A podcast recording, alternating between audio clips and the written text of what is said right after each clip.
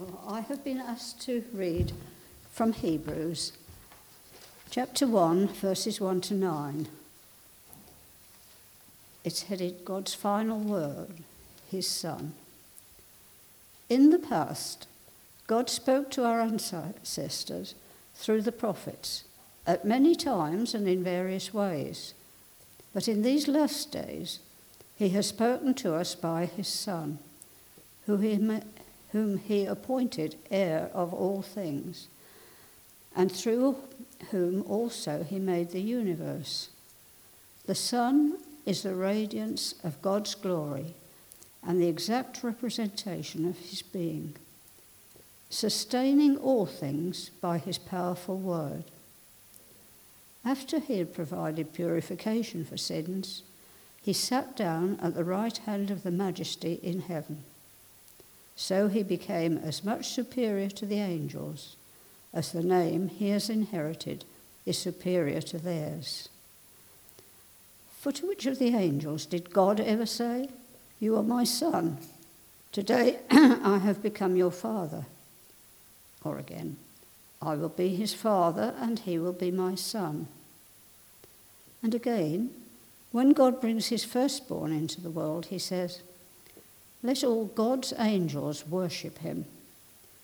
And speaking of the angels, he says, He makes his angels spirits and his servants flame of fire.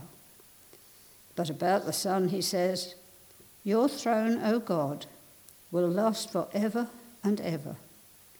A scepter of justice will be the scepter of your kingdom. You have loved righteousness and hated wickedness. Therefore, God, your God, has set you above your companions by anointing you with the oil of joy. May we all have that oil of joy. Oh, good morning. Nice to be back with you again.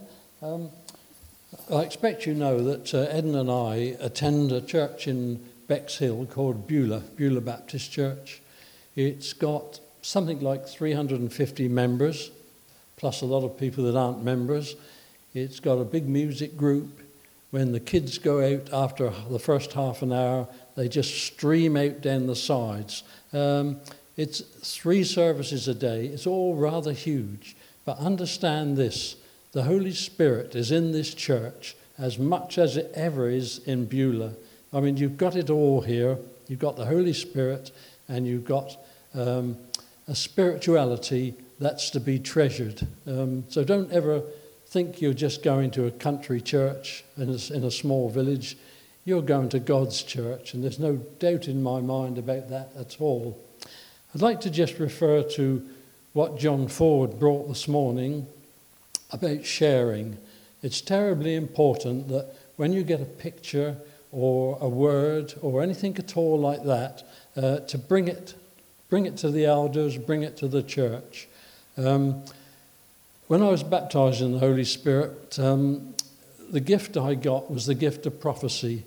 I didn't know it, uh, I couldn't understand it. I kept getting pictures, and they were gorgeous pictures, and I used to enjoy them.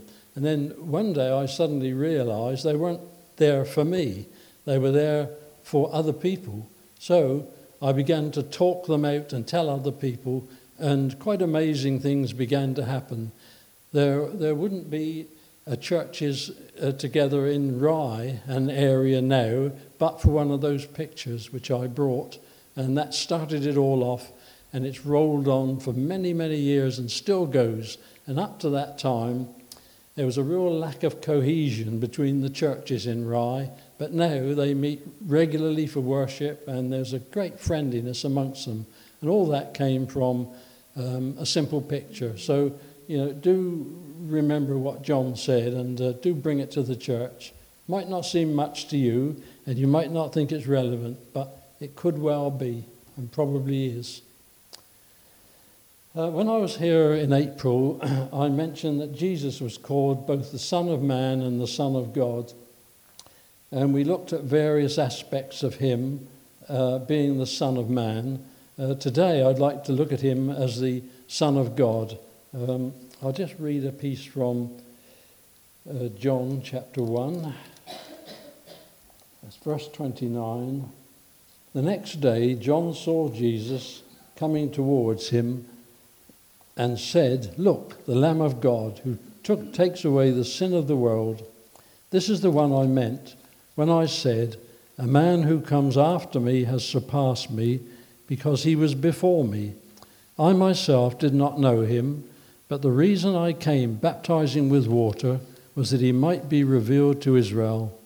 Then John gave this testimony I saw the Spirit come down from heaven as a dove and remain on him. I would not have known him except that the one who sent me to baptize with water told me, The man on whom you see the Spirit come down and remain is he who will baptize with the Holy Spirit. I have seen and testify that this is the Son of God. So it was very uh, clearly spoken out there. Uh, although John was baptized with water, the point's made that only Jesus can baptize with the Holy Spirit and that he is the Son of God. In the case of Jesus, he was baptized with water, then immediately the Spirit came down from heaven as a dove and remained on him. Quite often with us, the two, uh, the two baptisms are separate. It doesn't happen in the way that it happened to Jesus. It certainly was in my case. Um, it was not until I was 51, after many years as a church goer, that I sought and received baptism in the Holy Spirit. This was through the laying on of hands in a Portakabin at Ashburnham Place. It wasn't very grand, it was a chatty old Portakabin over there in the grounds of Ashburnham. But great things happened in that cabin. The effect on my life was dramatic and lasting. Interestingly, one church which seems to have nothing to do with baptism in the Holy Spirit has changed in recent years. I'm talking of the Roman Catholic Church. Um, there's a school in Bexhill, and this last week or two, they've been running a series um, with good speakers. And last uh, Thursday, they did a, a final session on baptism in the Holy Spirit, laying on of hands, people being prayed for, people receiving. Now, this is, this is something, and Rome has got a special section, I think it's called the Gregorian section, which deals with baptism in the Holy Spirit and char- charisma. And if you go into Roman Catholic churches now, you're liable to see two notice boards. One says, well, says nothing, and the other says charismatic. So you can see the two notice boards and what's going on in the church and what's going on under the Holy Spirit. So, you know, I found that m- most uplifting. In John 3, Jesus told Nicodemus, the Pharisee, that no one can enter the kingdom of God unless he is born of water and the Spirit. Flesh gives birth to flesh, but the Spirit gives birth to spirit. You should not be surprised at my saying, You must be born again. This gave Nicodemus a lot to think about, as it was something he knew very little about. In Matthew's version of the Transfiguration, uh, Jesus, Peter, James, and John went up a high mountain where Jesus was transfigured. Uh, this, the, opinions differ on which of these mountains it was, but it, it doesn't really matter. His clothes became dazzling white, and Elijah and Moses came before them. A cloud appeared and enveloped them, and a voice came from the cloud saying, This is my son, whom I love. Listen to him. This is another confirmation that Jesus is the Son of God. Interestingly, when they came down from the mountain, they found the other disciples having trouble a man had brought his demon possessed son, but they'd been unable to drive it out. The evil spirit, that is. Jesus rebuked the spirit and drove it out. Privately, the disciples asked Jesus why they couldn't drive the spirit out. His reply was, This kind can come out only by prayer. He was emphasizing the importance of prayer. So, although sometimes you don't think prayer is working, uh, it is all heard by God and it does work. Um, We've had a salutary example recently of prayer not working. A couple in our church, a devout couple, had a son who was seriously ill with cancer, and it lingered and lingered and lingered. And the church prayed, they just prayed their hearts out, or prayed their socks off, as some people say. But he went down and down and down, and eventually, a fortnight ago, he died. Now, the church was bereft, but that couple are have come through it shining. It's unbelievable how joyous they are. They know their son accepted Jesus, they know he's okay, they know where he is, and um, that was the, the answer to that, that prayer in that case. It's not always good in our eyes, but it's good in God's eyes, and that, uh, that lad of theirs um, is right with God. So prayer is answered, but not always in the way that we might uh, hope for. When Jesus was with the disciples at Caesarea Philippi, you may know that's up near Mount Hermon, uh, he asked them, Who do people say the Son of Man is? Their reply was that some say John the Baptist, and others Elijah or Jeremiah or one of the prophets. But when Jesus pressed them for their opinion, Peter said, you are the Christ, the Son of the living God. To which Jesus replied, Blessed are you, Simon, son of Joseph, for this was revealed to you by man, not by man, but by Father in heaven. And I tell you that you are Peter, and on this rock I will build my church, and the gates of Hades will not overcome it. I will give you the keys of the kingdom of heaven. Whatever you bind on earth will be bound in heaven. Then he warned his disciples to tell anyone that he, not to tell anyone he was the Christ. So, in that little few words there, we got Jesus referred to as the Son of Man and also as the Son of God. One of the most amazing affirmations that Jesus was the Son of God was given by the centurion at the crucifixion. Jesus, hanging on the cross, had given up his spirit, and at that moment, the heavy curtain of the temple was torn from top to bottom. The earth shook, the rocks split, tombs broke open, and the bodies of many holy people who had died were raised to life and appeared to many people in the city. When the centurion, who had been in charge of the crucifixion, witnessed this, he was terrified and exclaimed, Surely he was the Son of God. Centurions are re- renowned for their courage. They were tough, experienced, and not given to being terrified. But all this was too much for even him. They also did a thorough job of crucifying people a common form of execution in those days. When those cities, when, sorry, when those critics of the resurrection say Jesus didn't die on the cross, they underestimated the determination of Roman soldiers. When, Pontius Pilate was told that Jesus had died, he was surprised that it had happened so soon and asked the centurion if it was true and when the centurion confirmed it, Pilate had no hesitation in accepting that it was so and giving approval for Joseph of Arimathea to have the body. These, this business of crucifixion was a daily affair throughout the Middle East. Um, the Romans were used to it. They never failed because if they did, they would die themselves. So there was um, a real reason for them making a good job of it. And there can be no question that um, Jesus was crucified and killed.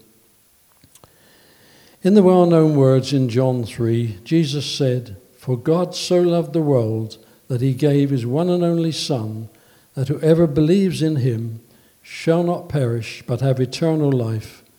For God did not send his Son into the world to condemn the world, but to save the world through him. Whoever believes in him is not condemned, but whoever does not believe stands condemned.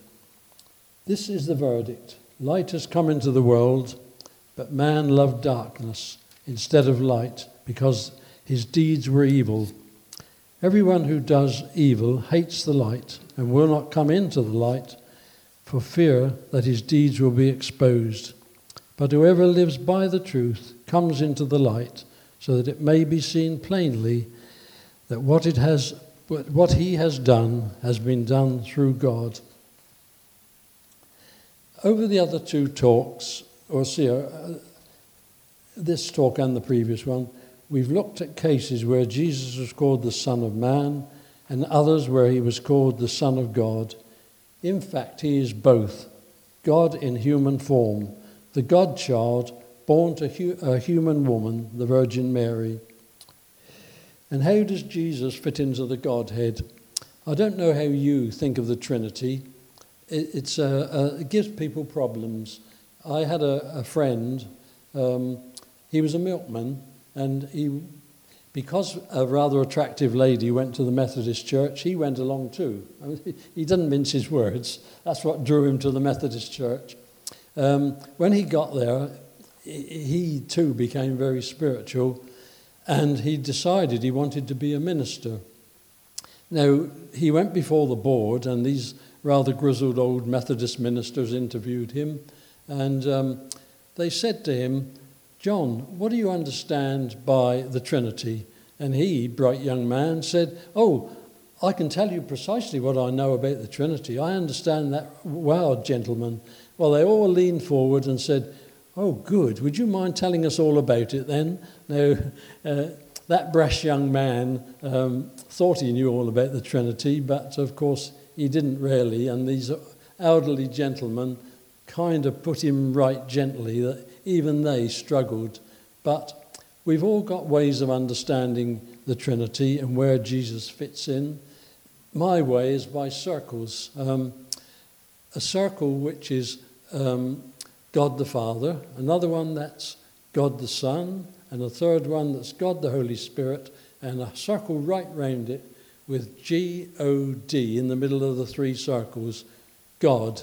So that's God, the three in one. Um, some people remember it by an apple, where they consider the skin, the fruit itself, and the core, and that's their way of understanding that entity which we know as the, uh, as the Trinity.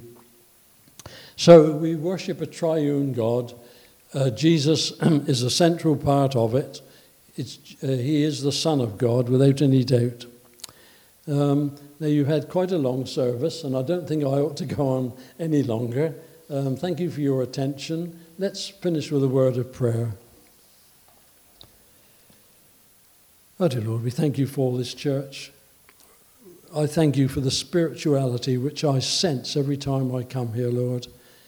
And we just um, thank you for Jesus. Thank you that he was a son of God and a son of man, that he came to earth, was sacrificed for us, and that he's available to us through the Holy Spirit, who, when he left, he allowed to remain, Lord.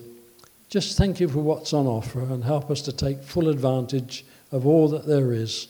We just thank, worship, and praise you this morning in Jesus' precious name. Amen.